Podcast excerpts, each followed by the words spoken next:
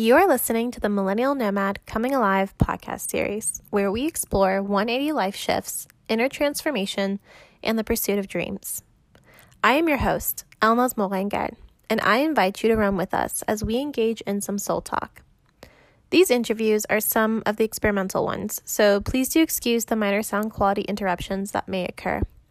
The conversations were too real and too precious not to include due to some tech difficulties. I hope you understand. For more information about me and my work, please visit my website at www.millennialnomad.com. Nomad is spelled with two A's, so be on the lookout for that. In this episode, I interview Nico Augsburger, an American expat in Saudi Arabia pursuing his PhD in environmental science and engineering with an emphasis on microbiology. His main project is exploring sustainable wastewater treatment to find alternative untapped water resources. But when I asked him about his true passions in life and his priorities, he said it was to be a good husband, a good father, and a devoted family member all around. I am so excited to share his journey and to share some of his insight about the world and about life and love. So, thank you so much for joining me for this conversation. I can't wait to get into it. No, absolute pleasure, Elnaz. Thank you for for asking me and for having me. So I knew you, or I knew you in high school. We didn't talk all the time, but I knew you well enough. And you know, you're like a very likable person, and I think you are you kind of seem to connect to people easily. Um, the first thing that I wanted to ask you, because I find it so interesting, is that you ended up leaving after undergrad to move to an entirely different country, all the way in the Middle East to Saudi Arabia, where, you know, the norms and cultures and traditions are very different than what we are exposed to here. And I wanted to ask you, how was that experience for you when you first got there? And were you able to kind of use your ability to connect with people to kind of settle in, settle in into that environment? Um, yeah, uh, that's a very nice uh, and deep question, but um, it's something that I think came as second nature to me. Um, I immigrated to the U.S. when I was six, seven years old, and so we always flew to different parts of the world to meet up with our family, which is from Uruguay. And my dad's side of the family is, is German, and um, me and my brothers all in high school did a foreign exchange trip as well. Um, i did a i had to take summer school one in two separate summers to make up for a semester that i would miss during high school and i did this my sophomore year. And i went to germany for uh, six months. And that kind of um, experience was always encouraged in in my house being a very international family. My dad, for example, lived in in Uruguay, Trinidad and Tobago, Peru, um, Afghanistan, uh, the UK before settling down in Germany and, and starting a family. And then when I was born, we moved from Germany to China to Uruguay and then settled in the US. So the the being in a different culture and being in a a different environment didn't intimidate me as much, and uh, I saw it more really as like an opportunity to start the next phase of my life. So when I first arrived, um, it was more excitement more than anything I would have to say, and uh, this is a very although it is in Saudi Arabia, it's a very international community. Only thirty percent of the student body was local Saudi, and so knowing that uh, basically everybody else when they arrive is in the same boat.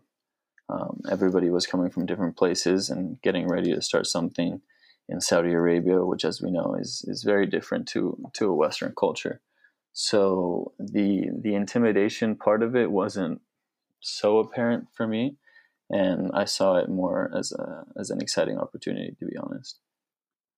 So, what is something that I guess surprised you? So, I know that you were really open to the experience, but when it comes to just the culture or your experience there, you know, what was something that really pleasantly surprised you about, um, you know, about your time and stay? Or it could be the people, it could be an experience you had, but just something that stood out to you. Yeah, I would 100% say um, the people. Um, I don't really have to explain how maybe Middle Easterns are perceived in in the media, but the warmth of the people there was it was quite extraordinary. So, um, I arrived in Saudi Arabia in in August of 2015, and I went back to propose to Jen, my wife, in September, and within that short um, time frame, I met a local Saudi who ended up being the one to take me to the airport on short notice because all of the taxis had been booked. So I called him the day before. He let me get in his car, drove me to the airport, which is about an hour and 15 minutes away, no questions asked, and didn't ever ask, obviously, for anything in return. And then when I had to move houses, the same guy um, helped me move my entire house from an apartment to the place that I was going to move into with Jen. And another similar story is when I was coming back from um, from visiting Jen in in San Diego, I hadn't organized a taxi from the airport to um, to my university, which again it's, it's 100 kilometers away. It takes about a little bit over an hour to get there. And I got to talking to the guy that was sitting next to me on the plane by by chance, and we were kind of sharing life stories and this, that, and the other. And he brought up the question of how are you going to get to KAUST, which is my university. And I told him I was, you know, I was just going to ask a taxi driver or have a sign saying, you know, who, who can drive me here or there. And he himself offered to drive me. I had just met him on that plane. Um, and he lived in the city where the airport is. And he took a taxi with me. We went to his car and he drove me an hour and a half north, stopped, got me coffee, super nice guy. And so that I was definitely not not expecting um, to see. I mean, in any culture whatsoever, obviously, but it really uh, took me by surprise there. And actually, both of them were from the same city, which is uh, Medina. So I always say that the nicest um, Saudis come from there because of my personal experiences. How long do you plan on staying there? I mean, is this a I know until you finish school, I know that you mentioned you were getting your master's. Uh, what are you studying? And after that, do you plan on coming back to the States or do you plan on staying there uh, for a little longer? Um, so yeah, it, it will probably come to an end when I finish my with my with my studies. So I, I did my master's and now I'm working on my PhD, and it's in environmental science and engineering, and more specifically in microbiology. And just broadly speaking, we work on sustainable wastewater treatment, which is a huge untapped freshwater resource, which um, is just being dumped into our oceans or lakes or rivers. And um, in the Middle East, where they're heavily water stressed, they're trying to look for alternative solutions. And so, wastewater reuse is not a completely new concept. They use it in many countries, like Singapore, for example and um, we're trying to treat the water in a basically a energy um, net zero uh, way. And we actually just developed a patent to um, to further develop this technology. And so um, after I finish my PhD I do plan on coming back um, to the states and kind of living close to family and things like that. But because we are developing this patent, who knows? We might, I might um, have some ties back in the Middle East and absolutely love it there. So I would have nothing against going back. So a lot, you know, a lot of the people that I interview, um, they're kind of those. It's a type of individual. I think everyone's story is so unique, but the one thing they share in common is that they're really pursuing whether it's a full time career, whether it's a side hobby, or you know, in whatever capacity they can, they're pursuing something they're really passionate about or something they really believe in. And I know that when we're growing up, there's a certain set of careers that are, you know, laid laid out before us, and that's all there is in the world. So my question for you is how did you kind of stumble upon this very niche career and was it a passion of yours or was it something that you kind of fell into um, yeah i definitely just kind of fell into it um, I was very malleable and during my undergrad, and uh, I switched my career paths many many times in the first couple of years. I went in um, pursuing another passion of mine, which is sports. So I wanted to be a um, kind of like a physical therapist, or actually, I was studying exercise science. And then I was thinking, you know, why uh, do that when you can be, you know, be a full doctor and um, maybe related to sports, maybe not, orthopedics or, or what have you. And then um, I found dental school very daunting and um, didn't know if I was completely passionate about being a doctor. And so I was actually studying to be a dentist. And that's what uh, I pursued for three years, um, the last three years oh. of my undergrad. And in the meantime, I was doing, I, I, did my undergrad at Georgia State and I was doing a research internship at Georgia Tech um, across, the, across the pond. And um, the professor that I was working with was, you know, uh, like many of the faculty in Georgia Tech, one of the top in his field. All of his students were incredibly intelligent, in my view, and they they seemed to be solving kind of like real world issues. And I went into this. It, was basically it was a job. I was getting paid, and so I went into this job every day, kind of in awe of of these people around me and the amount of stuff that I was taking in and learning and stuff like that. And I started doing that in, in May, and it was kind of like a summer internship. And when it finished, they asked me to stay on until I finished my undergrad, which was the following May. And of course, I agreed. And in that meantime, this professor was kind of headhunted to go to this university and start the Petroleum Research Center there. And so um, after he did that i like went in to go see how everybody was doing if they had decided to go or to stay to saudi arabia. I mean that's you know quite quite the change. And he brought me into his office and asked me if you know if i wanted to to go or not and that he would sponsor me if, if i wanted to go and the university is pretty unique in that everyone that is accepted um, has like a full ride and a stipend and they provide housing for us. And so the master's program is only a year and a half to two years. And with everything kind of being paid for, I didn't really see any any cons. If I hated it or didn't like it or had second thoughts, I could always come back and keep pursuing dentistry. And I, I don't know if I wanted to live with the regret of um, what if, what if, and um, yeah, he, he basically sold me the idea of this very young, up and coming university with um, the backing of the, the Saudi government to push for new and innovative technologies to kind of wean themselves off petroleum. And it, it was something that kind of blew my mind. I'd never really thought of, of research before. Uh, you mentioned there being like certain career paths, and I was on one of those, um, becoming a dentist, a very standard common practice. And yeah, once I, I got into research and um, I don't know if it was my curiosity or what, I, I just loved it. And um, yeah, decided to stay thereafter.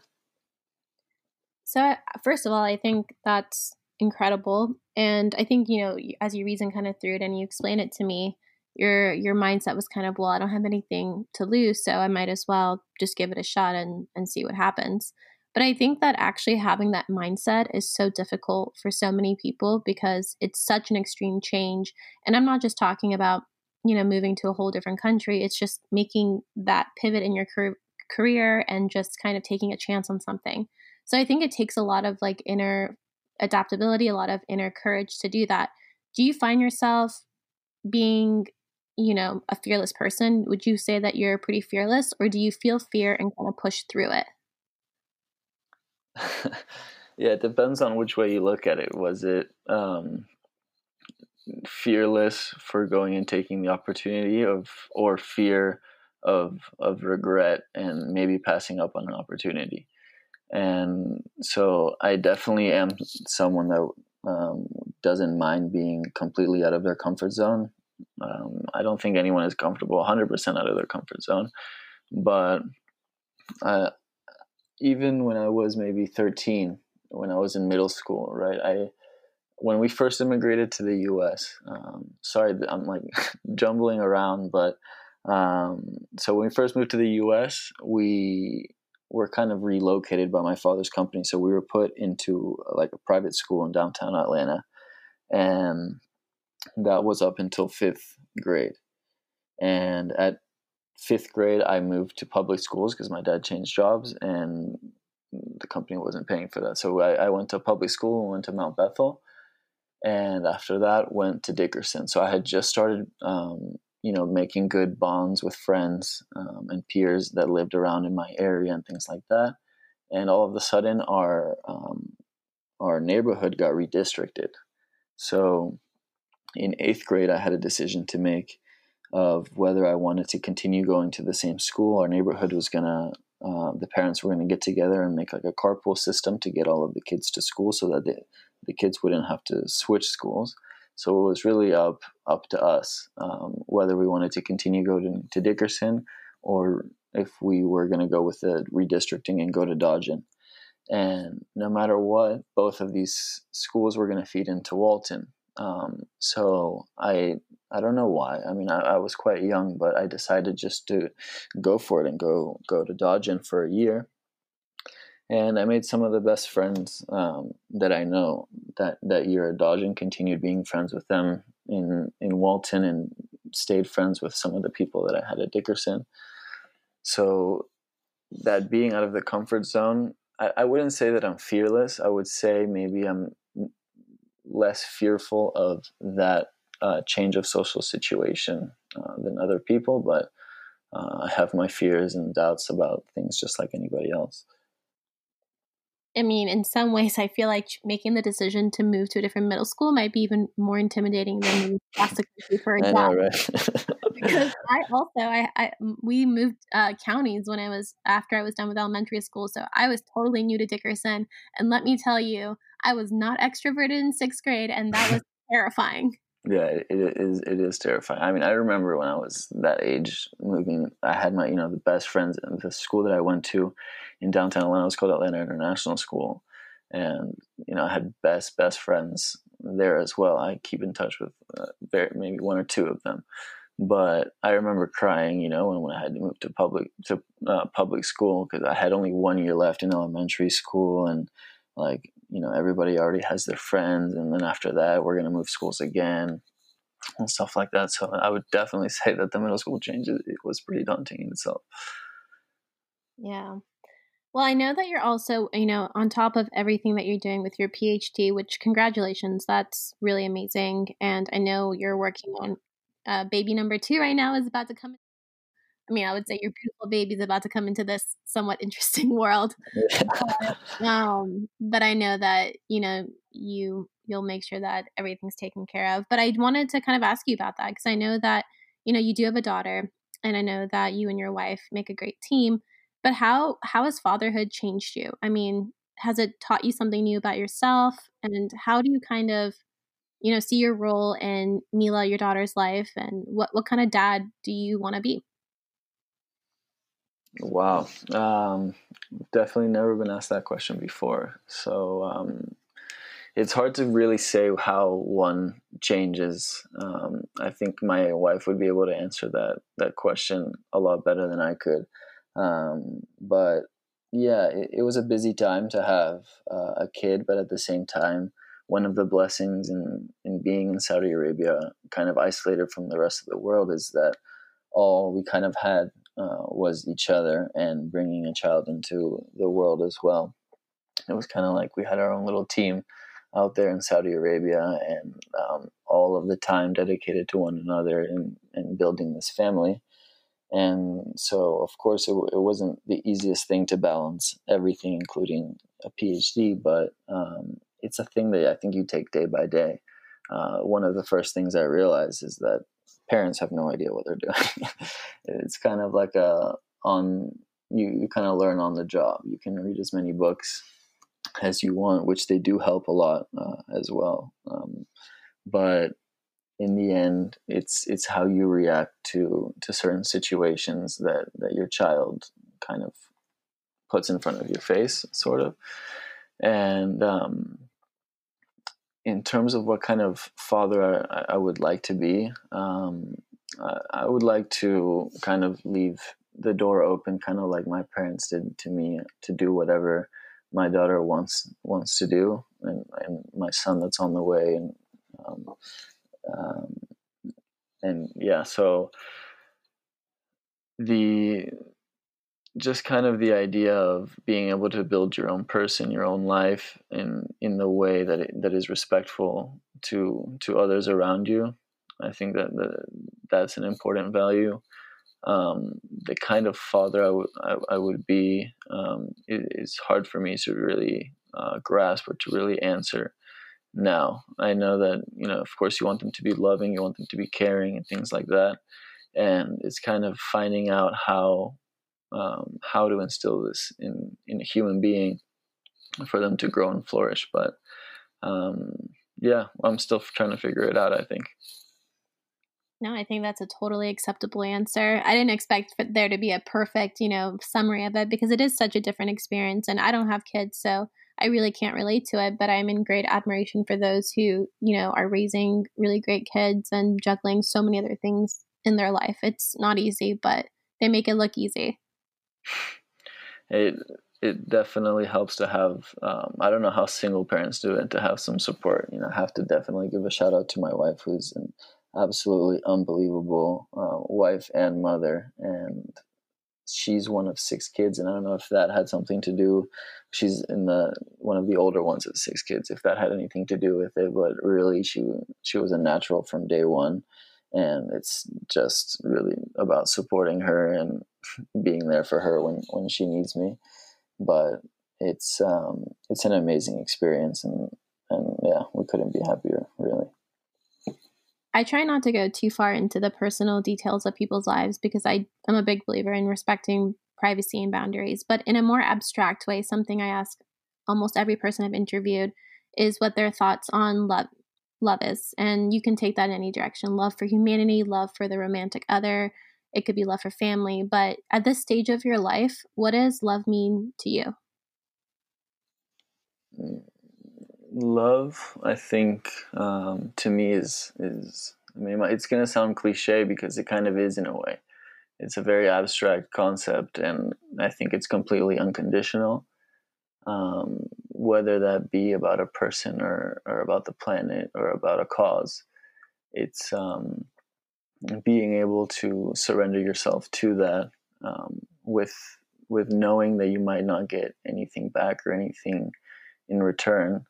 It's about uh, the thing you love, the person you love, watching them grow, and what you can do the most you can do um, to have that happen and um, doesn't matter the circumstances doesn't matter what has happened in the past or if it's upset you um, if it or he or she has upset you it, it's it's actually something I think you can't really control. It's it's a, it's a feeling but it's also um, represented in actions. But uh, to me love is just the key word I think is unconditional you know, from just kind of knowing about your background and like all the things that you're doing right now, I feel like you've always been pretty mature for your age and well, our age. I mean, same thing. But I feel like it's, but it's just interesting to watch because I wonder how much of that had to do with the fact that you were raised by parents that were foreigners or that you were a first generation immigrant to the country, the same way that the child mm-hmm. immigrants like myself would be first generation, you know, like children of immigrants and i wonder how much of that has affected you because you do you do seem very mature and very wise for being young compared to most men who can't seem to figure out how to tie their own shoes at like 35 so, you know i'm like actually impressed that you have you're so on top of your life. I mean i i would be tentative to agree 100% with what you're saying. Um, i think life is not really something that you figure out or uh, you just kind of roll with the punches type type thing. Um, definitely having immigrant parents eh, maybe not matures me, but gives you kind of more of a global perspective um, on things. And um, you know, obviously, be, being an immigrant, son, a son of immigrants, um, they all kind of went through their personal struggles, and and you see firsthand um, the changes that they've made in their lives for for you, and the sacrifices of living away from their own family and stuff like that. And they make it seem very, um, you know, no brainer, no no worries, and like as if it's 100% the correct decision. And so I think that being, you know, convinced about the decisions that you're going to make, you don't really have to answer to anyone or, um, or you, at least you can defend yourself against other points of view and things like that. And, and I think that, that that's an important uh, factor is if if you're secure with your your beliefs then then there's nothing that should upset you or um, yeah should throw you off um, we all kind of coexist there's no uh, one way to be or one way to think or yeah, one way to live life i mean having kids doesn't make you more mature or having a job doesn't make you more mature uh, i think it's about kind of enjoying your situation as much as you can yeah, absolutely. And for those listening, I was not insinuating that Americans are the immature ones. I'm just saying that, that's not what I meant. I didn't say that. No, no, I know you didn't say that. listening, I think I don't want them to misinterpret, but it was more of just an observation that um, that those who do, and I know you were very young when you came here, you were six or seven, but especially for those who come here, you know, when they move here at a later age, like their teenage years or maybe in their 20s, I do notice that maybe just because of life's difficulties or maybe just the the worldliness of traveling like something kind of shapes i think all that shapes the way that someone thinks. So you're right maturity isn't just what you do but it is really a way of thinking. So i agree with that yeah know, something i wanted to also ask you because you know i know you said it's kind of easy for you to connect with people and um, that's been something that came naturally to you but you know nowadays we just live in such a polarized world and communication has become kind of difficult. How do you, I mean, do you have any advice on how to kind of bring people together? Um, I think that um, even people that have completely opposite views on, on certain things can still um, agree on the vast majority of things. We we get very obsessed with people that disagree on certain topics, but not other things. So, you know, people are surprised maybe by people's political views that are now coming to light with social media and they've been friends with these people for 20 30 years even you know in, in our parents case and so it's not that ignorance is bliss but there's so many other you know beautiful enlightening things that you can connect with other people on. And if we could just focus on on those on an individual basis at least um, more than the ones that you know we tend to argue on um, then I think that will bring people a lot closer. As as a global collective it's a little bit um, more challenging because uh, it is these big issues that seem to polarize people the most and um, some people, you know, are, are, are, driven by different motives. So it, it's not really a very human to human connection when we're talking about some of these large polarizing political or geopolitical uh, issues that I don't I don't think I or anyone has the answer to now. But on an individual basis, um, you know, I, I have some of my best friends share very different political views or or views on life or the environment or things like that. Um, doesn't make anybody uh, a bad person because they, they think differently. Um, it's just their point of view and their perspective and, and what they want to see in the future or what they want to get out of life. So um, maybe lowering the judgment a little bit and, and finding commonality with within the human. I think that one of the ways that I, I, connect with people is because I have so many hobbies, like um, physical activity hobbies. I love, I'm not extremely good at any sport, but I love so many sports. I play tennis a lot, I play soccer a lot, I like to mountain bike, I like to stay active, swim, run, uh, rock climbing, anything that kind of gets me moving, I enjoy and simple simple uh, daily tasks like that can help you connect um, with people that have absolutely nothing to do with you.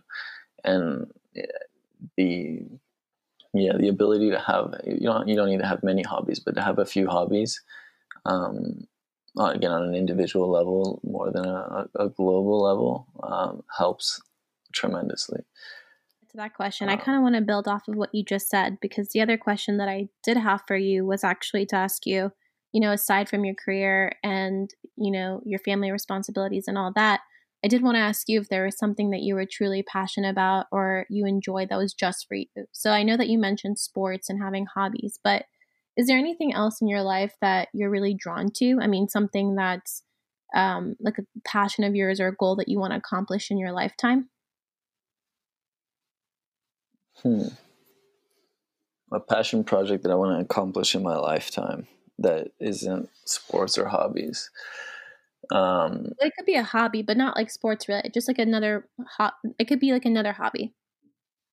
Yeah, I mean, I would say that it's just parenthood. To be honest, um, you know, I, I, want my you know my family to think that I'm a good person and that you know I did right by them. And so, apart from kind of work and hobbies, that's what I try and focus all of my my energy on is is just being being happy at home and and taking care of each other, not you know financially, but more um, in terms of the time and uh, attention that we that we give one another. So definitely, um, it, it would be family.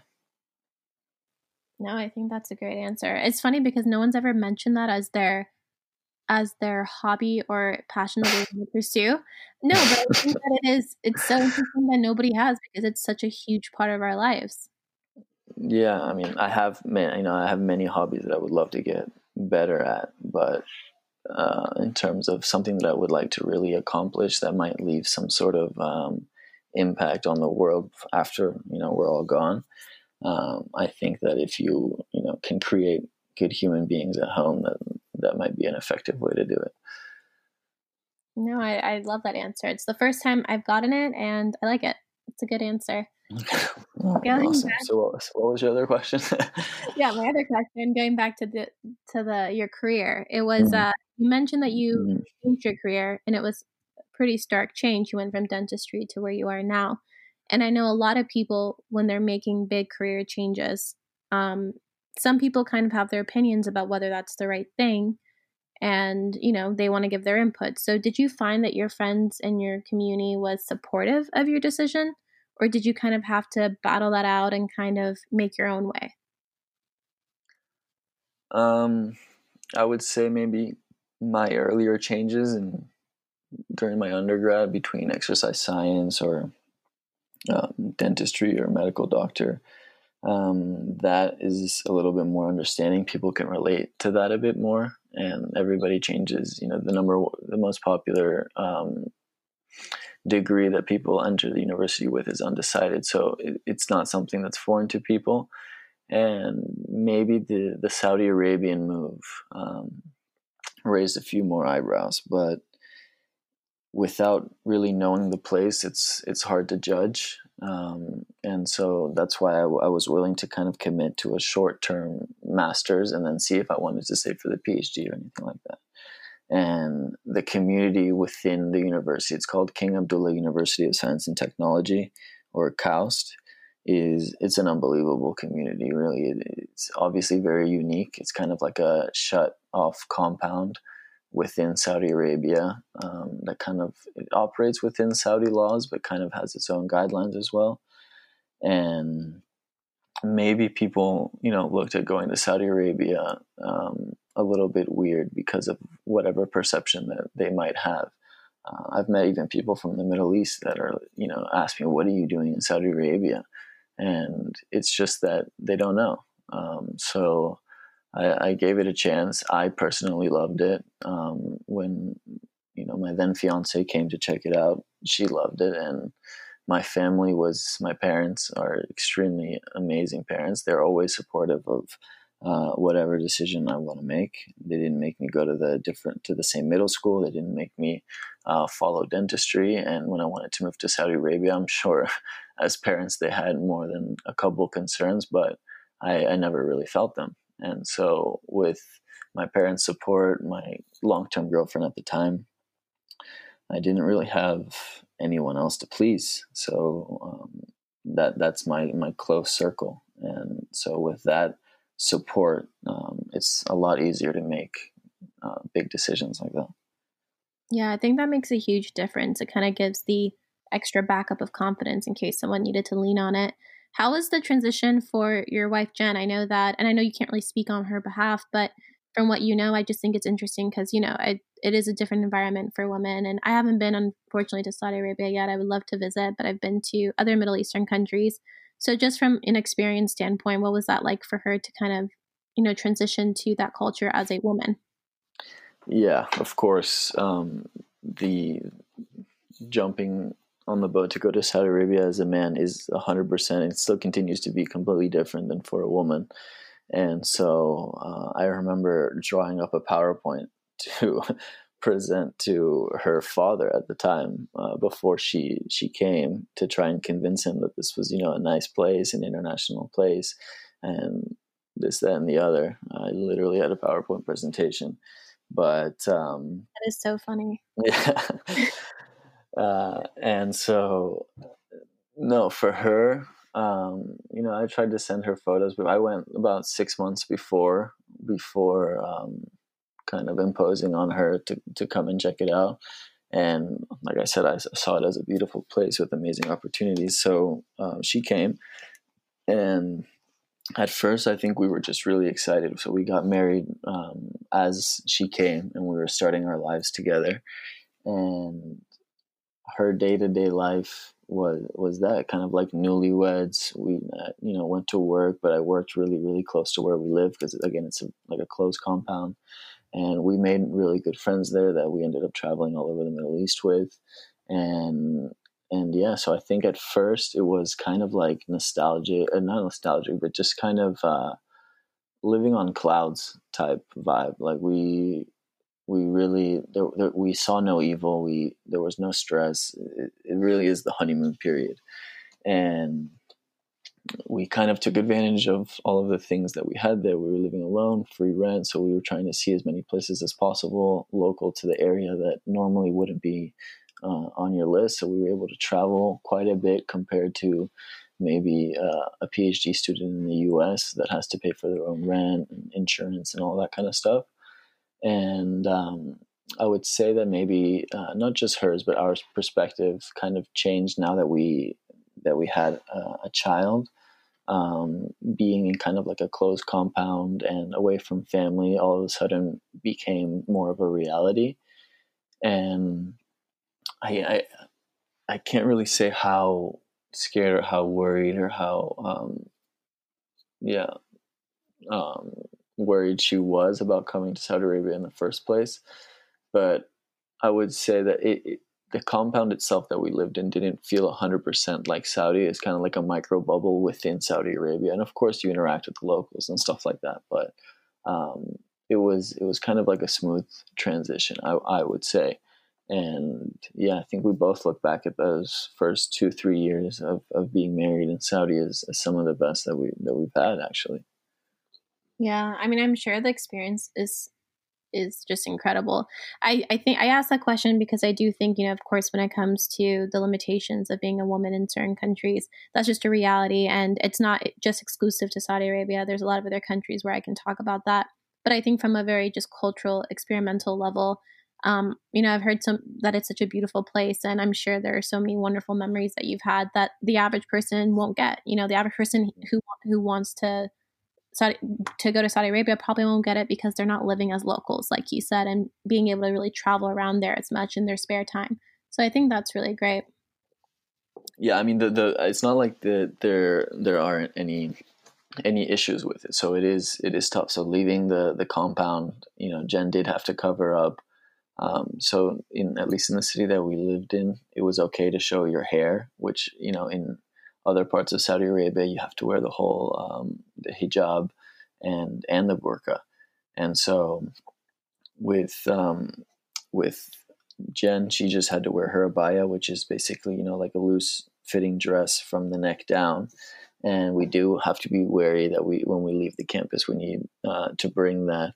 And we we did take a trip once where they have a religious police to enforce um, these types of things and did ask her to cover up her hair and things like this can be you know quite daunting and quite scary but um, we are living kind of in in their culture and in, their customs and if you don't take these kinds of things with with malice, then it's harder to digest. And maybe you know um, because it's not our country and we are expats there, we don't take the the issues so personally personally as maybe a, a local woman would. Um, but we have started to see more and more changes since in the short time that we've been there. There's been, you know, uh, women elected officials into government since we've been there. They they lifted the ban on driving for women since we've been there, and so just like the rest of the world, you know, the the points of view within Saudi Arabia are polarized in that there there is a, a big um, fraction of the population that do want to see it modernized and, and um, especially move forward in, in the human rights aspect. And so um, there were, you know, certainly eye opening and challenging things, particularly uh, as a woman being in Saudi Arabia, uh, the feeling of being oppressed. Um, but again, maybe it's a little bit less knowing that it's not your country and, you know, you can kind of go home whenever you want. Um, whereas we know the women there don't really have that option. Yeah, no, I was just very intrigued by it. I went to school in Miami for undergrad, and there was a lot of um, a lot of individuals from various Middle Eastern countries, but especially Saudi Arabia. And you know, they were I, I can't really explain them explain them because they were just so much like us. So it's hard to be like, oh, we're like this, we're like that. Just open minded, fun, liberal, like you said, like bonded over random things that we had in common. So to me, there's just so much more similarities between people, like you said, than there isn't. But then you go back into the greater political landscapes and things like that to kind of see where, you know, people's environments are different. But people yeah. themselves are quite similar. Yeah, as if, you know, every person in a country should be accountable for, for what their government does, right? So you we kind of think of countries as like one entity when they're really they're made up of millions of individuals. So it, it's it's really hard to generalize a population like that, even in such an extreme case like Saudi Arabia. I think. Yeah, absolutely. Well, the last two questions that I want to ask you to kind of you know wrap this up is two questions that I've been asking everyone as well. And the first one is, what makes you feel alive? And that's a pretty broad question, but I ask it because I really hope that when people listen to these podcasts, they kind of just start to question for themselves how much they resonate, how much they don't, and where in their life they can make changes to feel more fulfilled. So the first question is, what makes you feel more alive? And the second question is, what is a question that you want to ask yourself for the year ahead? Hmm. So I'm trying to kind of not go towards what makes you happy when you ask um, what makes you what makes you feel alive. Um, because you know happiness is kind of like a feeling that that kind of comes and goes where maybe what makes me feel alive is is kind of um, a little bit more future based so um, you know what makes me happy every day is is the small things throughout the day things to look forward to activities my family obviously every single day but um, what makes me feel alive is kind of working towards kind of a big goal, I would say. So right now, uh, it's my PhD, which I believe will, you know, help the world in some way, or at least contribute to helping the world in some way, trying to solve the the water crisis that that's coming, as well as um, some other things that we we won't get into. Um, but I think, yeah, having short term goals for an eventual long term goal um, is is kind of um, what makes me feel alive. So working towards something, uh, and of course that can be anything. But in in my case, it's uh, finishing this PhD addressing uh, water scarcity. And um, the second question: What would I want to ask myself in a year? Um, in a year, I would have finished my PhD. I would, you know, like to ask myself if I did everything that I could to to make the most out of those five years in Saudi Arabia, and I would like to ask myself if in the last year, you know, I again to bring it back to family, but if I was the the best parent and the best uh, partner to to my wife that I could have been, because yeah, I guess that that's what I find most important. I love that. Well, I just want to say thank you so much for taking the time to be open and candid. I know that you have so many things going on right now with baby number two almost here, but I really hope that you enjoyed this as much as I did. And I think people listening will be really fascinated with what you had to say. Um, so thank you for taking the time. No, it was absolutely brilliant talk. Um, I loved it. And these are not questions that, you know, it's not small talk. So, not questions that people generally ask you. And, and so it was a nice exercise to kind of um, look at my story in, in that kind of way. But no, thank you for your time. And yeah, don't, don't feel any pressure to publish this if you don't want to. But I actually really enjoyed it. So thank you for what you're doing. It's super interesting. And yeah, I hope the people like it. As always, thank you for listening to the Millennial Nomad Coming Alive podcast series. Be sure to tune into the new episodes coming up for more real talks, candid conversations, and amazing humans to feature.